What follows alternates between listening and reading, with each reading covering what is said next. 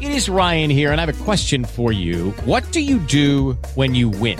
Like, are you a fist pumper? A woohooer, a hand clapper, a high fiver. I kind of like the high five, but if you want to hone in on those winning moves, check out Chumba Casino. At ChumbaCasino.com, choose from hundreds of social casino style games for your chance to redeem serious cash prizes. There are new game releases weekly, plus free daily bonuses. So don't wait. Start having the most fun ever at ChumbaCasino.com. No purchase necessary. VGW. Void were prohibited by law. See terms and conditions. 18 plus. Okay, round two. Name something that's not boring. Laundry? Ooh, a book club. Computer solitaire, huh? Ah, sorry, we were looking for Chumba Casino. That's right. ChumbaCasino.com has over 100 casino style games. Join today and play for free for your chance to redeem some serious prizes. ChumbaCasino.com. No purchase necessary. Were prohibited by law. 18 plus. Terms and conditions apply. See website for details. Okay, round two. Name something that's not boring. A laundry? Ooh, a book club. Computer solitaire, huh? Ah, sorry, we were looking for Chumba Casino. That's right. ChumbaCasino.com has over 100 casino style games. Join today and play for free for your chance to redeem some serious prizes. ChumbaCasino.com. No purchase necessary. Were prohibited by law. 18 plus. Terms and conditions apply. See website for details.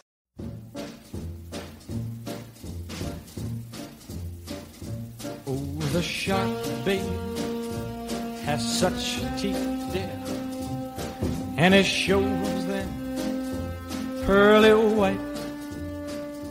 Just a So, welcome everybody to our third episode of Macklin's Take this week. And we're going to put this one straight up on iTunes and on YouTube. So, we're coming at you from from two angles, a kind of pincer movement, audio and visual and video this week. You know, that's that's the brave new world of Macklin's Take these days. This one won't be quite as long as normal because we're just looking for a kind of a feel for the card really a couple of days out it'll be friday morning by the time this one is is available we're recording on thursday evening and we thought having talked to adam booth on uh, tuesday's podcast and fabio wardley's uh, on thursday that this would be a good opportunity to get into the bones of the card and look at the look at the fights in detail uh, and joining us for this one is a man who fearlessly led the media cohort over to Gibraltar earlier in the week.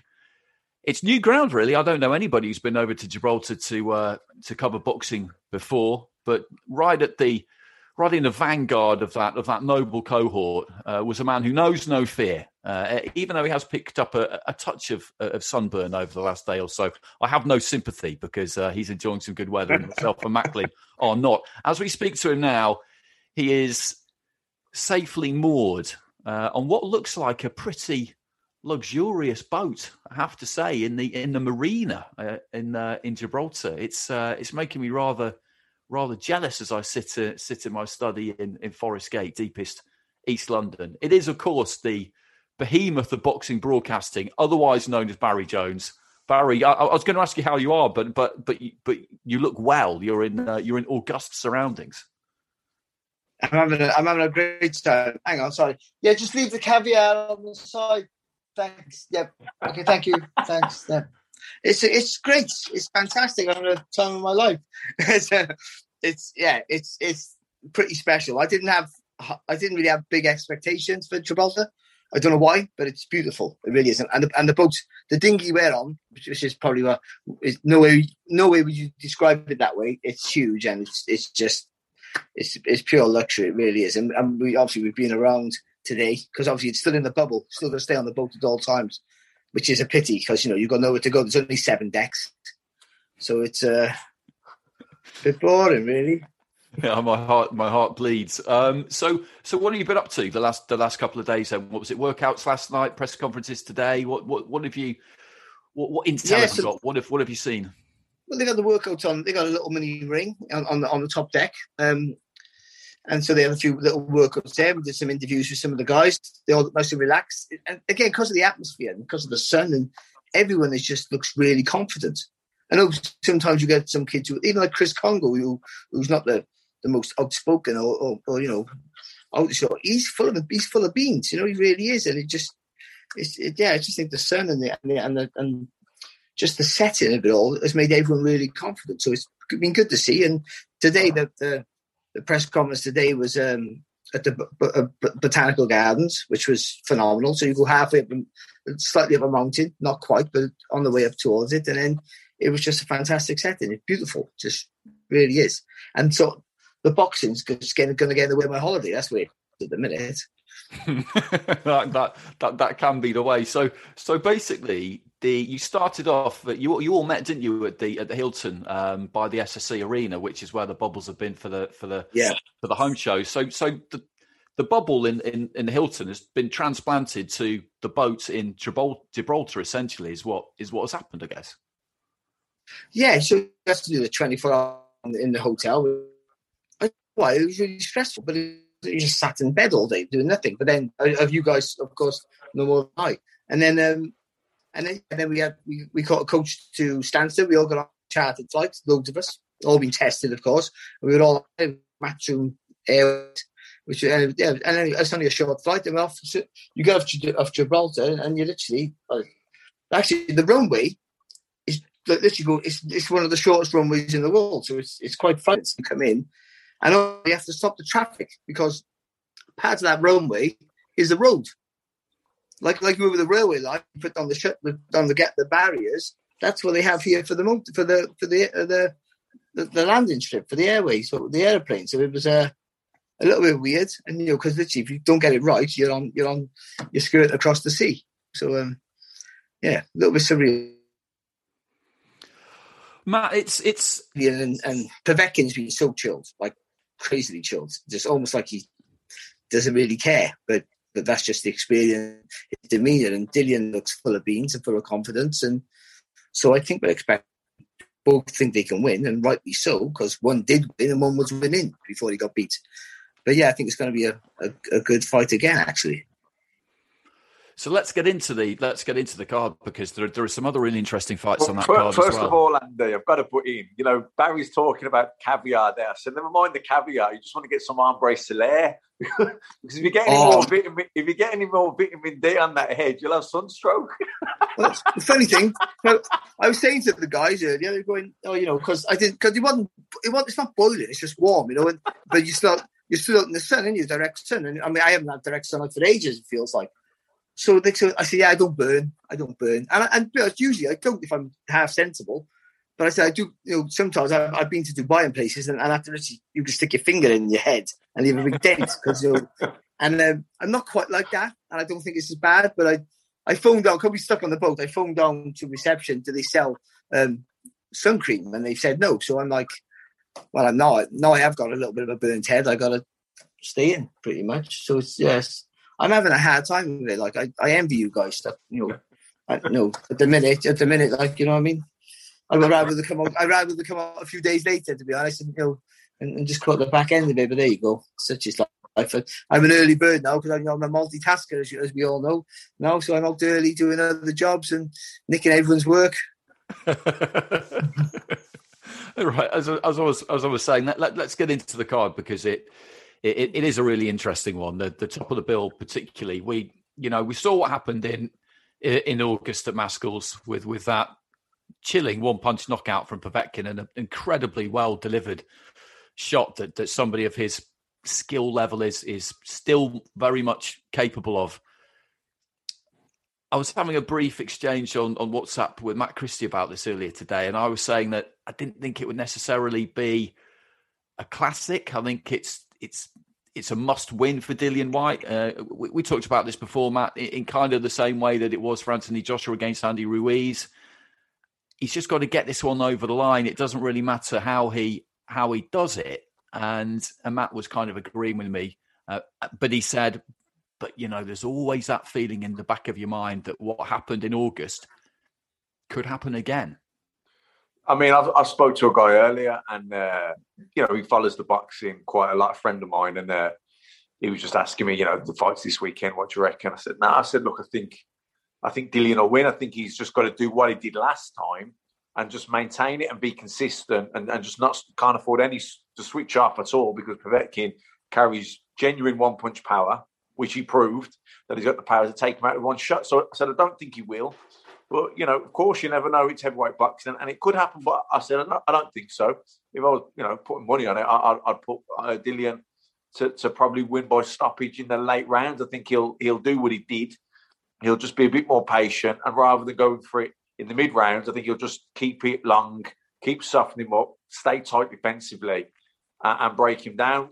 I've done a piece on Sky Sports News on Monday, and I spoke with Dillian on like a you know satellite feed, and I was cracking the jokes when he was on about the yacht. I said, "Oh, you've, you've gone all Conor McGregor." but, but he went down like a lead balloon. he, didn't like, he, didn't like, the joke at all. So I, I just thought he's very, you know, he's probably a bit hypersensitive. He's very switched on, very focused, and he just doesn't want to. He's not in the mood to be joking. You know what I mean? He's very sort of, you know, tunnel vision. How's he? How's he seem to you, Barry Dillian?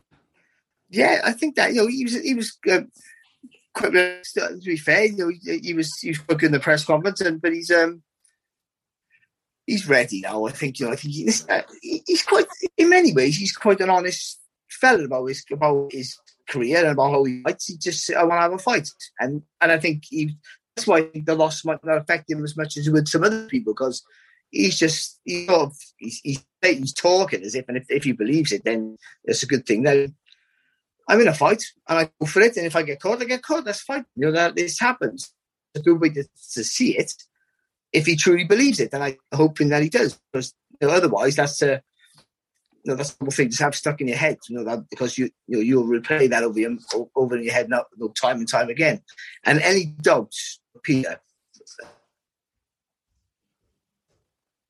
there's something right, or you, or, you, or you know that that terrible knockout is still in your head. It appears it's the night before the fight. When you when you go to bed the night before the fight, your brain is is spinning of all different things, different things that can happen, positive things mainly about how you're going to win and which what you're going to do after you win and how you're going to celebrate. But also if you if you things haven't been spot on for you or, or there's a there's something hanging over you like that, obviously that, that knockout that could that could surface. It might not with him, but there's always that possibility of that happening. But he looks relaxed and he looks like he wants to go. But but what Matt was saying about what, how he should approach the fight, which I, I totally agree with, I don't think he's going to do that. I think he should keep it long and, and, and soften him up and go for it. But I think they, I think him and his whole team just believe that they had him, and they think they let him off the hook. And so I think they're going to go harder and faster, quicker, which might end in a fantastic result. They probably will, but it also brings Povetkin close and it gives him the opportunity to hit you. I don't, I, I, it, I don't say it's naive because if it works, it's a, it's a good move, but I just don't see for the life, the life of me why you someone like him who's shown you, not just you've seen on tape, you've physically have felt it, what he can do when he's close. Now, I just now Povetkin, the Whyte side likes to be close. Matt Matt mentioned before the fight, and has plenty of times before, I've nicked it off him. He blocks and counters with the same hand, and he obviously got definitely one of the knockdowns, maybe two of them with that. So he goes Dillian because he likes to do that, but not against this guy. You know, and one time you stand up straight, you have a punch or whatever. Once he dips over that front knee, once he, when he ages down like that, he's coming up things, something that something that can hurt you.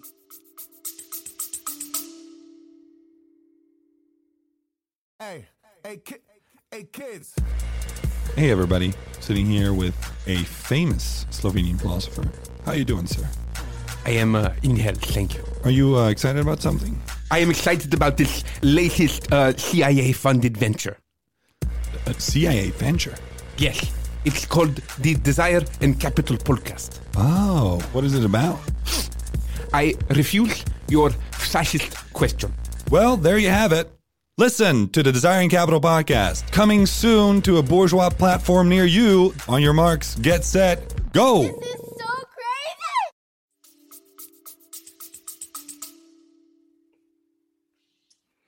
There is, there is a lot of pressure on, on Dillian Whyte because that that defeat last August, that's seen him slip down to number six with the WBC. If he gets the win, then there's talk that he might be put in a final eliminator. That's a possibility against Deontay Wilder, who's at one with the WBC.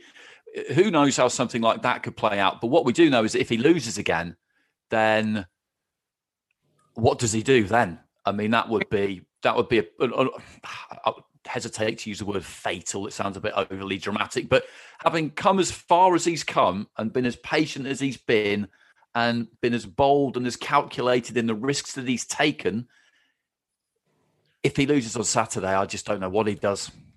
I mean, I, you never want to be absolute about a loss. I mean, Marco Antonio Barrera got knocked out by Junior Jones years ago. Then he lost on points in the rematch. So two back-to-back losses to the same guy.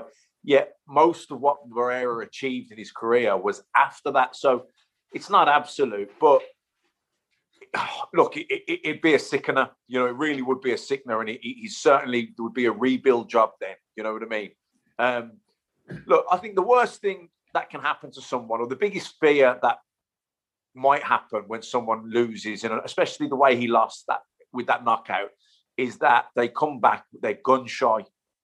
Now, I don't think he will be listening to him talk because he seems like, as Barry said, quite a matter of fact, honest guy. That he so he's accepted what happened and why it happened. On the other hand, compare that to someone like Deontay Wilder, who's blaming it on everything he can possibly think of. That means that guy's in denial about what's happened. And if you're in denial about what happened, how can you improve on it or, or, or come past it? But Dillian, that weren't the case with Dillian. He's just like, you know what? I got caught with a great shot. That's it. And he's back to it. That said, I think the fact that the fight's been put back a few times, it will probably be a blessing. They brought in Harold Knight. It's another person in the camp. You have to get to know each other. So I actually think that that has probably been a blessing in disguise that it didn't go ahead in November as in, as originally planned. But look, these are all these are all ifs, buts, and maybes, and and we're predicting, and there's, there's answers we don't know until the bell goes. But I, I think when the closer it's getting now, I think the bigger the anticipation's building, certainly the more excited I'm getting. But Barry, like like you said earlier, you know, Povetkin's kind of wandering around like he doesn't have a, like a, a, care in the world, and and by comparison, he kind of doesn't. You know, he's towards the end of his career. He's probably achieved what he would like to have achieved. If it was all to end after Saturday, he can look back at an enormously successful career. Yes, he would want another world title fight. Of course, he would. But but there's just so much more pressure on one fighter than the other, and uh, and it's Dillian Whyte.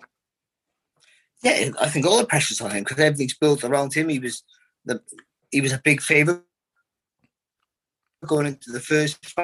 And I think rightly so because Povetkin had he's still slower than, than he once was. But yeah, I think that I think I think you're spot on. Was Povetkin's done it once? Why can't he do it again? And he's at the tail end of his career where he, if he, if it's a bad loss, he retires. You know, being a, a world champion, and he, he achieved his ambitions. You would have thought. So yeah, it is all on Whyte because again, as, we, as you already uh, already mentioned, he was so close to getting that world title shot. Could have avoided Povetkin. You know, could have gone another easier route, but did did the thing that we that we all admired him for, but it backfired. But you know, and hopefully for him and his team, they, they make that right on Saturday. Absolutely. So let's let's um, let's shift focus to what I would say is the second best fight on the card, which is the vacant British super welterweight title on the line between Ted Cheeseman and James Metcalf. And what's very uh, convenient, really, here is that we've both seen a lot of, uh, we've all seen plenty of Cheeseman. Me and Matt have been ringside for most of Cheeseman's fights, but you've seen a lot of Metcalf, Barry, too. We've only really seen Metcalf on, on the TV, at least I have anyway. Um, so um, it'll be very interesting to hear your your side of this. This is this is a really really good fight. I mean, it almost happened a while ago because they were put in the final eliminator against each other. At that point, they were both uh, undefeated, um, and both camps, I think, rightly decided at that point that it was too big a fight, really, for a final eliminator. That the reward um, of them boxing just wasn't there at that point. So so that didn't happen. But now there's a vacant British title on the line. Cheeseman's already held it once. He desperately wants to get it back. Metcalf's Commonwealth champion. That that's not being contested on Saturday for whatever reason. It's just a great. It's just a great matchup. What what I what I want to know, Barry, basically is we we've seen Cheeseman um, generally get on the front foot and and and be aggressive. But against Scott Fitzgerald, we saw a, a, a kind of a, another another side to him. What about Metcalf? Can he do it the one way, or or can he do it a variety of ways? I'm sorry, uh, because you sort of brought up Metcalf. Can he do it a variety of ways? Yeah. you are. Yeah, I, I think he can. I think you know he's the more he, he's used more of his. He's got better. I think he's got better footwork, better legs than Cheeseman, and so he boxes more. You because he looks so much like his dad. You tend to think he's going to box the same way as Shea Neary and go right at you. And I think he got that, but he, he does box. He does box quite well, and I think so. You know, I think that's what he'll need to do. And and if he does that, that will make Cheeseman be the aggressor. Though I think Cheeseman, no, Cheeseman's tried to box more. Uh, I think certainly after the Garcia fight, where he where you know, walking forward in straight lines, sort of made him you know question himself if many things about the way he was going throughout his career. But he always got that like a tough it out in his back pocket, and that's usually how he ends up having to do it anyway. But at least he tried the box, and but I, I don't know if, if if him trying to outbox Metcalf would be the right choice in this in this scenario. I think he has to drag him into a war. Now Metcalf likes can have a war with as well. He's a tough guy, but I'm not sure if he's as tough as Cheeseman. Uh, but then, even though Cheeseman is young, and you know, we all say this, you know, all those wars they must take something out of you. I don't mean dramatically, but and and it might, and he might be fine because you do learn from fights, even hard fights. But how much can you keep going? You know, jumping in against the wall all the time before, in the end, it's not quite there.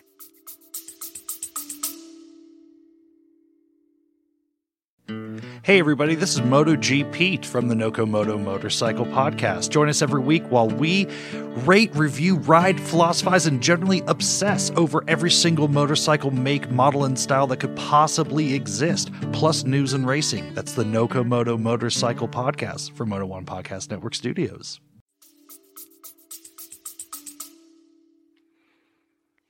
Matt, that that's something we were talking about the other day is that you look at Cheeseman's last four fights, he had that 12 round shellacking off Garcia, really. And then he had a draw with Kieran Conway, so another distance fight, which, which, which was tough, tough fight.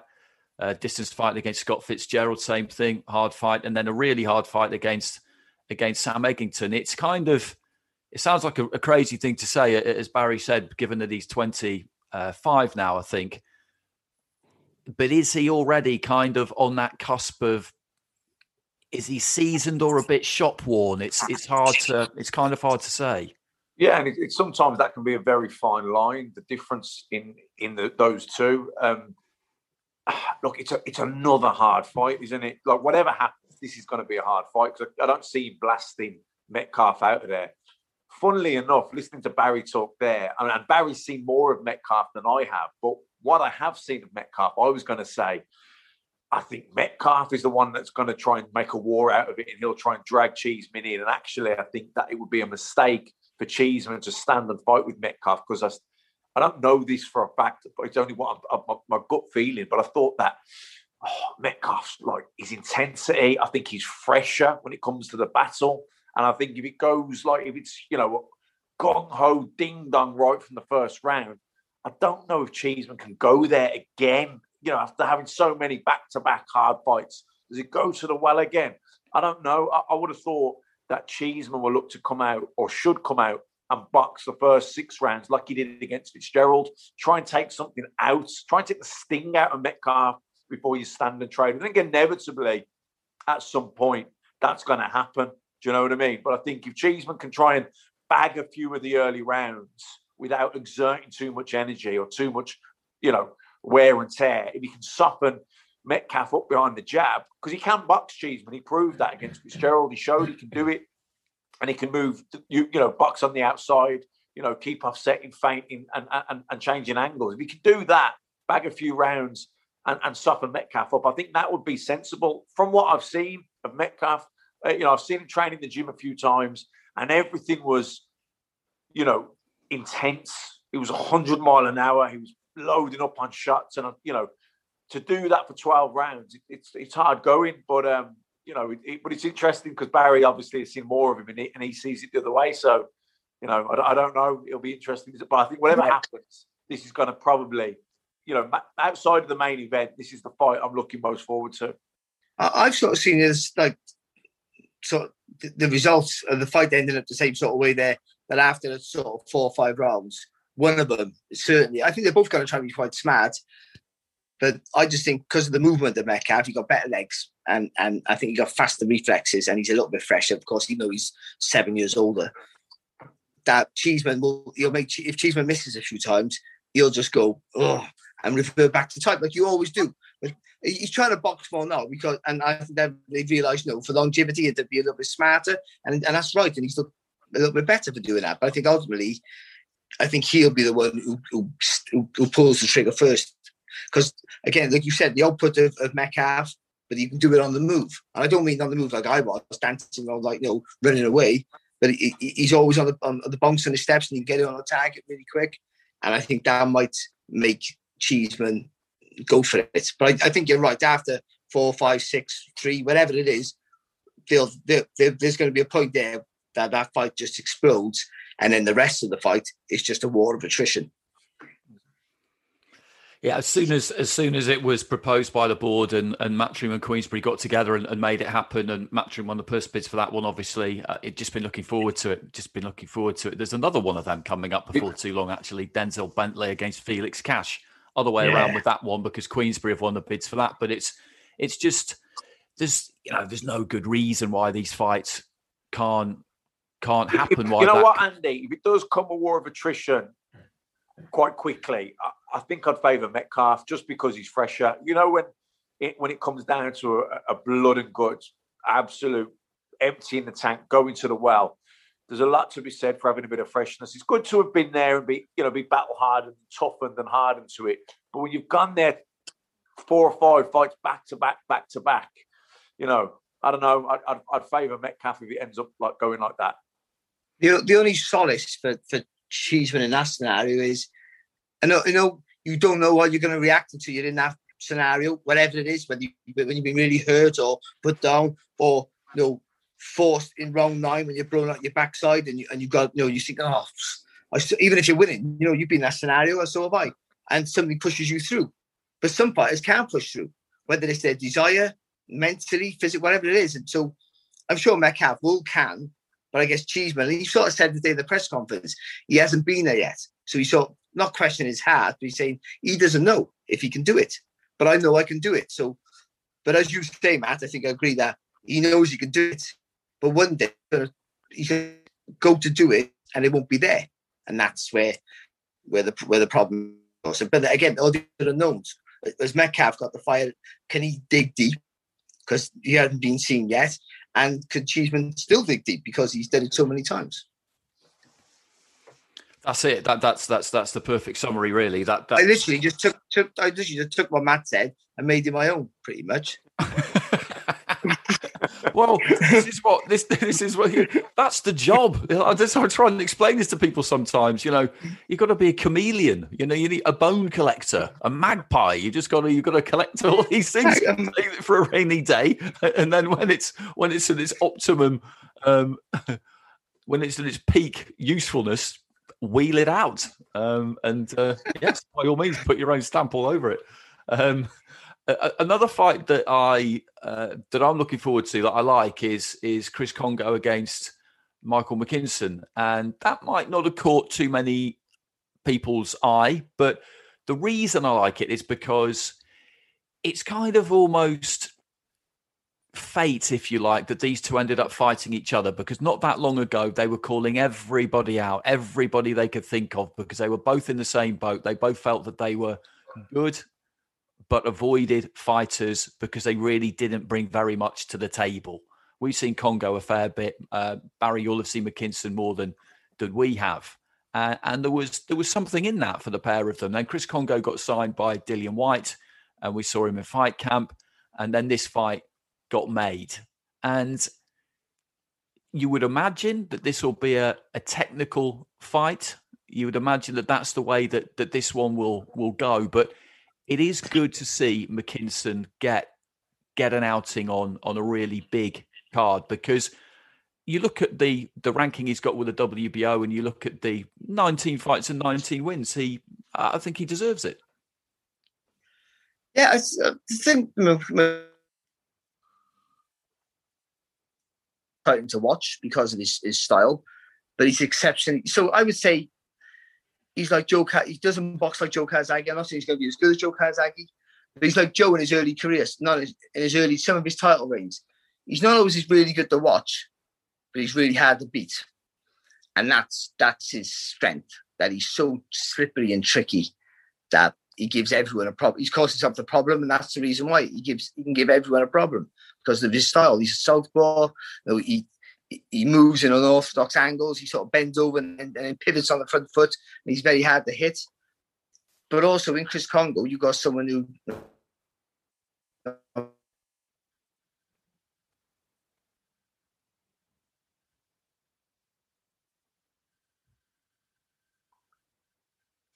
this, this is the one where it won't be the fight of the night, but it's a it's a, it's a really hard one to pick a winner. I feel. Yeah, I think the same. I mean, I've seen uh, Chris Kongo a couple of times. McKinson, only seen clips, but um, I think I think I don't know if he's going to be a fight of the year candidate, but I think it's going to be a hard fought, tricky kind of boxing match. Yeah, I think I think definitely. I think you know, it's Kongo at the faster pace. Just, really happy with, of course, and he will be on the jab. McKinson will take that jab away, and he'll land and and I think with McKinson, he, he's not a big hitter, but he hits enough for you to feel it. Just sometimes he just doesn't know when to hold his feet in the right. So he's still, even though he's had 19 fights, he's still in that learning stage where he's just got to get the balance right between holding the feet to land, but staying elusive enough to make a miss. I sort of fancy McKinson, and I, I, I like Kongo, and he deserves his chance. And like you said, Matt, um, and at the start, you know, the two kids were begging for a big fight, but this and this is their opportunity now. But just as unfortunately, it's against each other. Two kids, they haven't got the big name they want, but the big name will be next. And so, I, yeah, I, but I do think McKinson will might be just tricky enough to, to get over the line in, in, in an interesting fight, but not, as Matt said, not a not a fight of the year by any stretch of the imagination. Yeah, most likely. Most, most likely that that's the kind of thing that we that we will see. Hey, sorry, again, again, I just said what Matt said and made my own. Kongo was good. Kongo was good during fight camp against Luther Clay. Luther Clay's a completely different kind of fighter to McKinson. But what was good about about Kongo that night was that he said in the build up to the fight, "Look, I know that I that maybe I need to be a bit better to watch. I've kind of learned that now uh, that this is this is the pro game and and um, you know that matters. Uh, and he did that. He, he put his foot down when he felt he needed to, and he got and he got the stoppage and he does seem to be bursting with confidence and he's been working with, with Josh Taylor. He, he's worked with Josh Taylor for about four or five years, but in the build up to this fight, he's been getting his southpaw sparring, which is what he needs from Josh Taylor. So, uh, so that's that's a pretty pretty good recommendation. Let's just skip on to the chief support, which is Fabio Wardley against Eric Molina, and what I'm dying to know, Barry, is what kind of shape does Molina look to be in? He looks all right, to be fair. For a heavyweight, it's like a away, then he's not cut, you know, got a six pack like I have. But I, I, sorry, I thought it was 19, I thought it was 1988. Sorry. Um, no, he, um, he's, he looks in good shape, to be fair. He really does, and, and, and full of confidence. And so he should. He, he got to be thinking this is a gift for him because he's boxed at a high level, like a really high level. And Wardley's had 10 fights and no, no amateur experience. He, even though he's seen Wardley, you must be thinking, he's doing that against people who are no good. But you know, Wardley, I like Wardley. I like his style. I think, you know, Lartey was meant to be a test of, of, of sorts, but it turned out not to be a test. And that's, you have to give all credit to Wardley for that. He took it away. But this is a bigger test because even though I, I, I got no doubt that he can put um, Molina on the back foot and he can put him up against the ropes, but you can't stand in front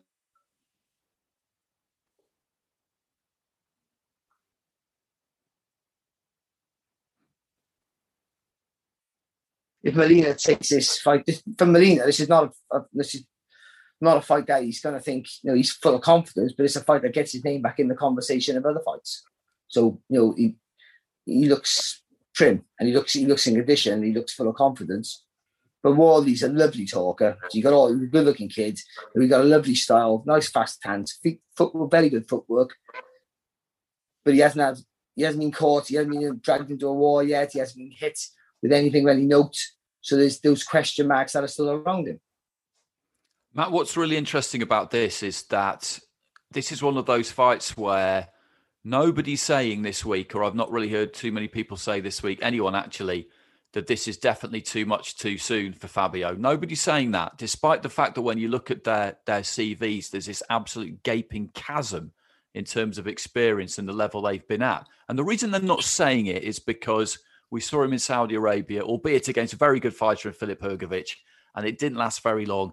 And quite frankly, he didn't look all that interested and he hasn't boxed since. So at the minute, people regard this as being a, a good, a really clever piece of matchmaking. But you can guarantee if Fabio Wardley gets beat by Eric Molina, all of a sudden this will be a terrible piece of matchmaking, and and and, and he was always going to be far too experienced. And what were they thinking? Look, he's a former world champion, and he's absolutely way too experienced you know, at his best for someone like Fabio Wardley, who's got you know no amateur background. He's only had a you know ten professional fights, but he has, you know, he has done a lot of rounds of sparring with a lot of really good fighters. He's been in camp with Usyk a couple of times. You know, he's Hrgovic. He sparred these guys, Dillian. So you know, he, it's not like he's just beaten a few well-matched guys. He's you know he's he's been in the gym. Okay, it's sparring. But I'd, imagine he's been sparring hard and they've been impressed by him. They've had him back you know. And if we look at Molina, if we're honest, it comes down to ambition, hunger. How does, does he really want it anymore? Didn't really look that way in Saudi. Yes, Hrgovic, you know, he hits hard and he's a good fighter. So any ambition he did have, he knocked it out of him early doors. You know, can Fabio do the same? You know, I, I think he probably can. I think Molina's ambition isn't there. The hunger's not there. I think he might have a go first couple of rounds to have. Know, I think you know this young pretender hasn't been anywhere near my level, but I think Wardley's better than what we think just because he came to white collar, just because he doesn't have the amateur pedigree. I think he has learned a lot and he has done a lot of rounds in sparring with some really good fighters.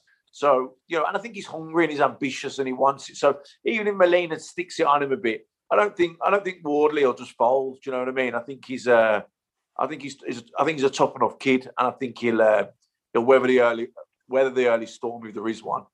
I think he'll just he'll be too fresh, too hungry, too fast, and yeah, I, I fancy Wardley to get the job done.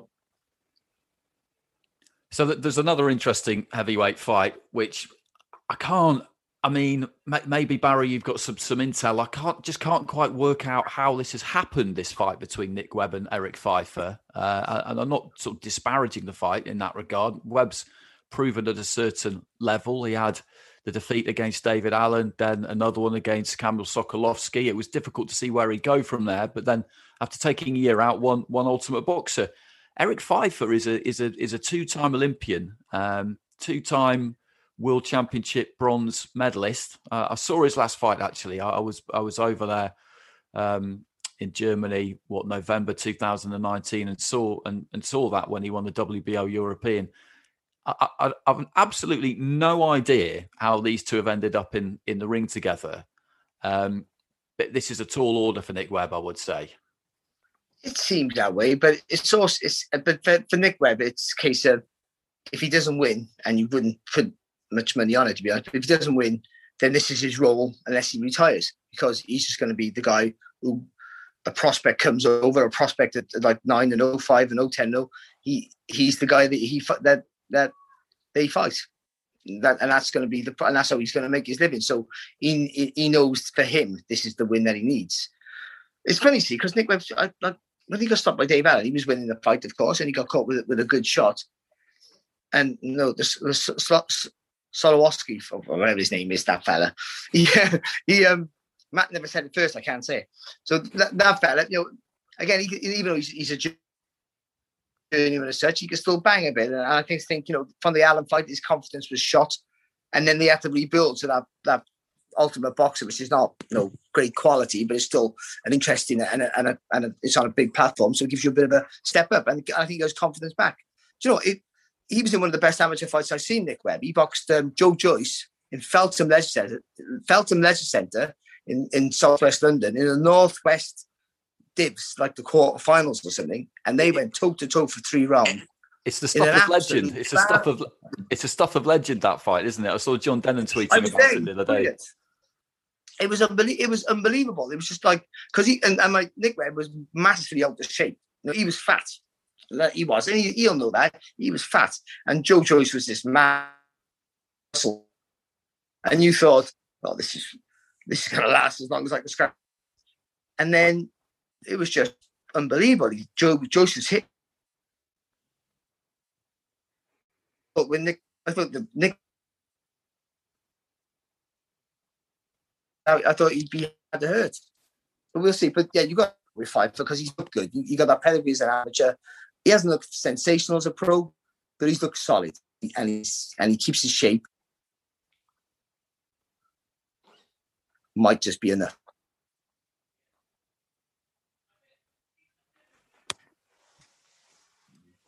Yeah, it's an interesting one. It is an interesting one, certainly. Um, so let, us just finish off with a with a with a good old Hatton chat because th- there is another fight on on Facebook. Um, Kane Baker up against Yusuf Kamari. Yusuf is a new addition to Team Whyte, and that that's a good fight actually because they both operated at a similar kind of level. Uh, Kamari's drawn for an English title. Kane Baker has lost but put up a good display for an English title, and and and that should be that should be a good uh, a good opener. Uh, that's on on the on the Facebook coverage. Campbell Hatton makes his professional debut, trained by Uncle Matthew and managed by his dad Ricky, uh, and just seeing the kind of pieces of footage over the last few days of the Hattons um, in situ uh, around fight week. Uh, Matchroom have put out this great little um, doc called Blue Moon Rising, which which kind of gets gets the hair standing up on the back of your neck when when when when you're watching some of it, and it's. I mean, firstly, firstly, it makes you feel really fucking old because you know we all, we all remember uh, Ricky when he was when he was at his at his at his peak, um, and for Campbell to be 20 years old uh, already. Although Ricky's a granddad now because Campbell had a kid when he was when he was 17 a couple of years ago. Ricky was a granddad at the age of 39. Um, so it's great fun and the build-up's been been entertaining. He's in with a fighter who's 0 and 10, so they're not taking any chances with him. It's just the start of what should be a fun journey and hopefully a rewarding one for for Hatton Jr. We've got no idea how good he might be, as you generally haven't at this stage of a career, but maybe particularly in his case because I mean we just haven't seen him. No, and I think you. I mean, I, I remember. God, it, it does make me feel old because I remember, I remember uh, Campbell when he was a child coming into the gym in Manchester, Billy Graham's, and um, yeah, God, it's just mad where those years have gone. But I think with Campbell Hatton, we could see something like, you know, I remember Julio Cesar Chavez Jr. turning pro, and early doors, he didn't really you know, there was big expectations. Obviously, people are always going to compare him to his old man, who, you know, he, Julio Cesar Chavez, maybe the best Mexican fighter ever, is in that conversation, you know, and, you know, Julio Cesar Chavez Jr.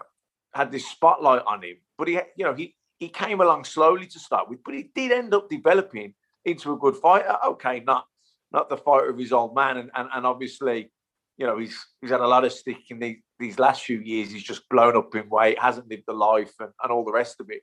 But he had some good performances. You know, he, he beat Andy Lee. You know what I mean? Andy Lee's a top top fighter. Chavez beat him. Um, he had some other good wins as well. You know, listen, he, he, he lost to Sergio Martinez and lost 11 and a half of those rounds. But the last the last half, the last minute of that fight, and I boxed on the card and knocked out Alcine on the undercard of that. And so I was, I'd literally just got ringside for that fight. And Julio, I mean, sorry, uh, Sergio had put on an absolute boxing masterclass. But the last minute of that, last 30 seconds, last minute of that last round was probably the most excited I've ever, you know, you know, the, in terms of atmosphere, the anticipation. I was in the Thomas and Mack, and when I say every single person was on their feet for the last 30 seconds of that fight, every single person was on their feet. It was like you, it's like you're watching a car crash. It's about to happen. Mm-hmm. He's, he's going to get done. He's going to get done. He's just boxed unbelievable for 11 and a half rounds, and he's going to get done.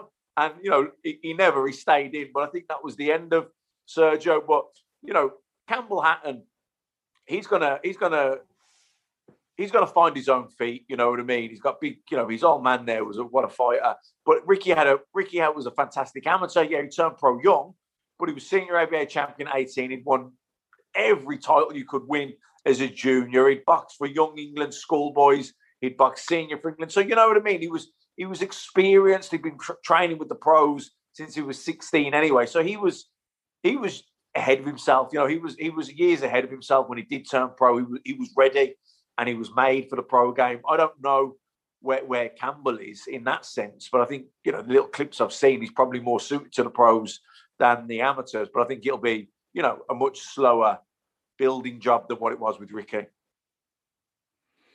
The spotlight on him, Barry, is is what it was always going to be. We've seen it in recent years with with Eubank Jr. and we've seen it with with Connor Conor Benn, but it's probably even more intense for for Campbell Hatton just because Ricky is more recent and and legends like Benn and Eubank are that that proximity uh, and and Hatton being it's just a massive massive name in the boxing world.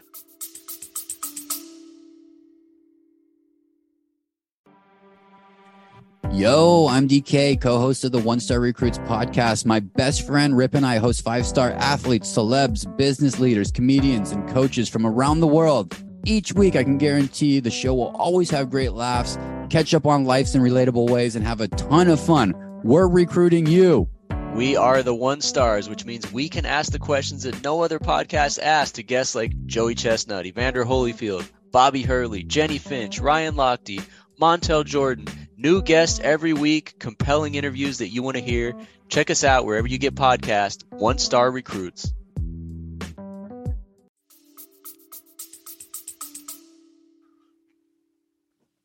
They, they've been playing it down over here. Ricky has certainly, and, and rightly so. He realizes that uh, it's pressure enough having the Hatton name, but people constantly talking about it is only going to put more pressure on Campbell and make him feel the pressure. So he's do, trying to do what a good manager would do, which is, and, and also what a good father would do, and take that pressure away. But it's still going to be there, and and not so much the pressure of having to perform. It's it's well, it is to perform really. It's whatever you do, you're going to be compared to Ricky, and not not Ricky when he turned pro, the Ricky at his peak. That's the issue. They're going to go not as good as your dad, and you're going to go, well, you never see my dad's for the professional debut. You don't know how good he was back uh, at the very beginning. So you know, I think it's that. But he, he, he sounds like a real lep. But remember, this is a rich kid.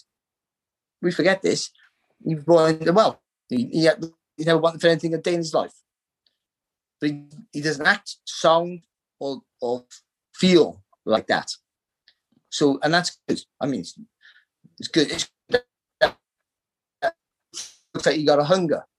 Like the hunger for the us, Matthew, you know, most of us, was you know, there was nothing else to do, or you want to get out of poverty, or whatever it was. But for him, you know, the world was relatively his oyster because his dad couldn't put him anywhere with, with with the finances that he has. But he's chosen the sport, and and and and I, know, talking. Uh, a good thing that Matthews. I like that Matthews in his corner, not Ricky, because that would be an added pressure even more. So the fact that, that Matt's taking the lead, and Matt's probably got a, a better overall knowledge of boxing because he he was a, a good boxer, Matt. Matthew, a very good boxer he had the Hatton curse the other way. He was overlooked because his brother was so good, you know. So he sort of had to do a lot of his work in the shadows in, in many ways. But he, he sort of his all round game was was was hung quite well. I think Matthew was massively underrated. So I think the fact that he boxes more will help will help Campbell. It's, it's going to be an interesting, like Conor's Benn's journey. It's going to be really interesting. And if he can get to the, the level that Conor's at now, or, be, or certainly beyond that, it'll it'll be quite phenomenal. I sorry, ah. sorry, I think Ricky's like I don't follow too many other sports, basketball, but no one plays basketball in this country really. But except for myself, who played who was in the Willow squad when I was thirteen. I didn't know that. Midget, midget basketball it was called. And what, what I was going to say. yeah, it was actually, and the basketball was about this big. It was ridiculous. But anyway, um, Ricky might be the very last working class hero we've had in sports. I, I sort of feel that way because you know now the kids they turn pro, but they go from you know they go from these academies. You don't see them. Footballers they're in the cat they, they, they, they're taking a twelve. You don't see them again. You know they become stars. Of you know they they're like untouchable people. But boxing is very community based, and so but because most of the kids who are making it now are from that GB squad, they haven't had that interaction with their community as say we had. Me, Matthew, and, and certainly Ricky took a community and took it around the world with him. And then that community took the community from outside, and then it became a national treasure because of that. And he might be the last one who's done that. I think from from from that platform. See, Joshua, you know, turned pro, and everyone loves Joshua and Fury, Fury maybe, but in, in a different way. But yeah, I think Hatton was a bit unique, and maybe the last one we've had. Yeah, I, I do. I, I think it's massively important that fighters make it who who don't have that that GB background or and who don't sign with a massive promoter off the bat and manage to somehow come through. Josh Warrington's done a similar thing, isn't he? And you know, sorry, sorry, yeah, but not at the scale. Even though Josh is a great fighter, a fantastic fighter, and you know, and and but he didn't get the. He hasn't quite Leeds. He's a, he's a god, and and when he'll sell out he can sell out a stadium. For God's sake, what am I talking about? But Ricky was different it was different. And you must know, no, this Matthew Matthew should talk about this because what do I know? I was I was well actually I probably I'm better to speak about than Matthew because Matthew was in it. Where I'm talking from outside, from Cardiff. I've retired for years. And but even I was like, wow, this is Ricky Hatton. You know, just the atmosphere and, and, and just watching on telly and you know, it was just and and that that Floyd Mayweather thing. I was I was doing courses in school for kids who were who were troubled kids in school, misbehaved kids in school at the time. And we were all singing There's Only One Ricky Hatton. We did an assembly, a boxing display in assembly, and it was Christmas time, just before Christmas, wasn't it? And they all they all started singing There's Only One Ricky Hatton. I, I got I got a whole year sixty suspended. no, I mean they're amazing days. They're absolutely amazing days, and we we did a we did a, a real close look at that fight with with Mike Costello, uh, the mm. Hatton Mayweather fight, and and and Barry's right, Matt. You were in the middle of it, but uh, it, it, was it was phenomenal. I mean, people use that word a lot, but it was phenomenal. I'm just going to put my trousers on, okay? So yeah, go for it. It's dinner time. That, that, whole period of time, you know, when I turned pro, Ricky Hatton was flying, and you know he was four years older than me, so he was someone that I'd followed even in the amateurs. I remember seeing him in the junior ABA semi-finals in York Hall, and everyone was talking about him that day. I'd never seen him box. He was a standout guy who stopped someone in the first round. Then we seen him in the junior ABA final. Same thing, stopped the guy in the first round. So when he turned, when he won the ABAs, when he turned pro, I was already very much following Ricky Hatton as a fan. Do you know what I mean? So when I went up to Manchester, then you know I, I turned pro. I was with Frank Warren. I boxed on lots of his undercards. You know, became a gym mate, sparring partner, drinking partner. Was you know in his corner when he fought Floyd Mayweather and Castillo. Was in the house with them. So you know became great friends and that whole period for me, and I think that whole period for everyone in British boxing at that time, it, it was a special time. You know, he, he, had this unbelievable fan base. He was he had a, he had a great personality. Do you know what I mean? He was like he was very very funny, very witty, very personable, and an, and an, and an unbelievably exciting style to watch. And you know, he fought the, he fought some great fighters. You know, Hall of Famers, Kostya Tszyu, Floyd Mayweather, you know, Manny Pacquiao, you know, Castillo, Malignaggi, you know, he really had a phenomenal career and he, he, he built, he brought an atmosphere that, I don't know, I, I, we haven't, I don't think we've seen it since, even though Joshua was banging out Wembley Stadium, I think it was a different atmosphere, the Hatton fights. Yeah, I agree. It, it was different, and, and, I do think that he'll become more and more of a British boxing treasure as he gets older and his career becomes a bit further removed. Because he was a very, very good fighter. Um, Sorry, Andy. Sorry to interrupt you. Has my head got brown as we've been talking? It looks like it might have done. Yeah, I think. Yeah, you, the after, you must have had the after sun on. no, I, I, they don't sell any. It's amazing, isn't it? Look at this. Look, I'm like a, I'm like a walking miracle. Well, for people listening to the audio version of this, Barry's head at the, Barry's head at the start of the uh, of the podcast, due to there being a lack of sun cream in Gibraltar, as he described, was was kind of glowing red, um, radioactive looking, and now it's this kind of like noble mahogany color. Uh, he's just put on his strides, just pulled on his trousers to a head down. That's, that's the Arab in me. That's the Arab in me. See, I don't think Barry was one for fake tan. well, he's off. He's. We need to let him go because it's dinner time it's dinner time on the super yacht that he's on, and uh, there's some kind of themed banquet planned for them this evening. I believe. I'm not quite sure what the what the theme is. Well, what are you doing tonight, actually? it's one of those. It's a weird, even though it's co- it's COVID restricted, so we have to do it from social distancing. But they have um, they they they put the food. It's like a self service thing. It's fantastic, but all the foods on naked women. It's the we. It's just crazy. So you have to like wear a mask and gloves. But I I was trying to eat the food off this girl's chest, but the, the, like the mask was getting in the way, so I, I got chucked out. It was it was very complicated. I'm being an absolute idiot because I'm so hungry now that I don't drink. See, but when I'm hungry, it's as if I were drunk. So to say, I want to try and get I want to try and get work in the future somewhere somewhere. So can can we? I, I love you guys, but Let's can we stop. end this? Yeah, yeah, yeah. Let's stop. Let's stop. Let's stop. Let's stop. Let's let you go off and get some food. Um, so thanks everybody for tuning in. Thanks for listening and watching this week. It's been a good week. It's been it's been fun looking ahead to these fights, and and we'll find out what happens soon enough. If uh, you're listening on iTunes and you can get up there and give us a, a rate and a review, that would be that would be handy. Uh, and YouTube wise, if you can subscribe, that that that that's always good for us too. And we will be back on Sunday at some point, myself and Matt, with, with a look back at, at the fights, um, just to cast our eye back over what did eventually happen. So take care, everybody. We'll see you again soon. That back in town. I said, Jenny Diver, whoa, Sukey Tawdry, look out to Miss Lotte Lenya and old Lucy Brown. Yes, that line forms on the right, babe. Not that Maggie's back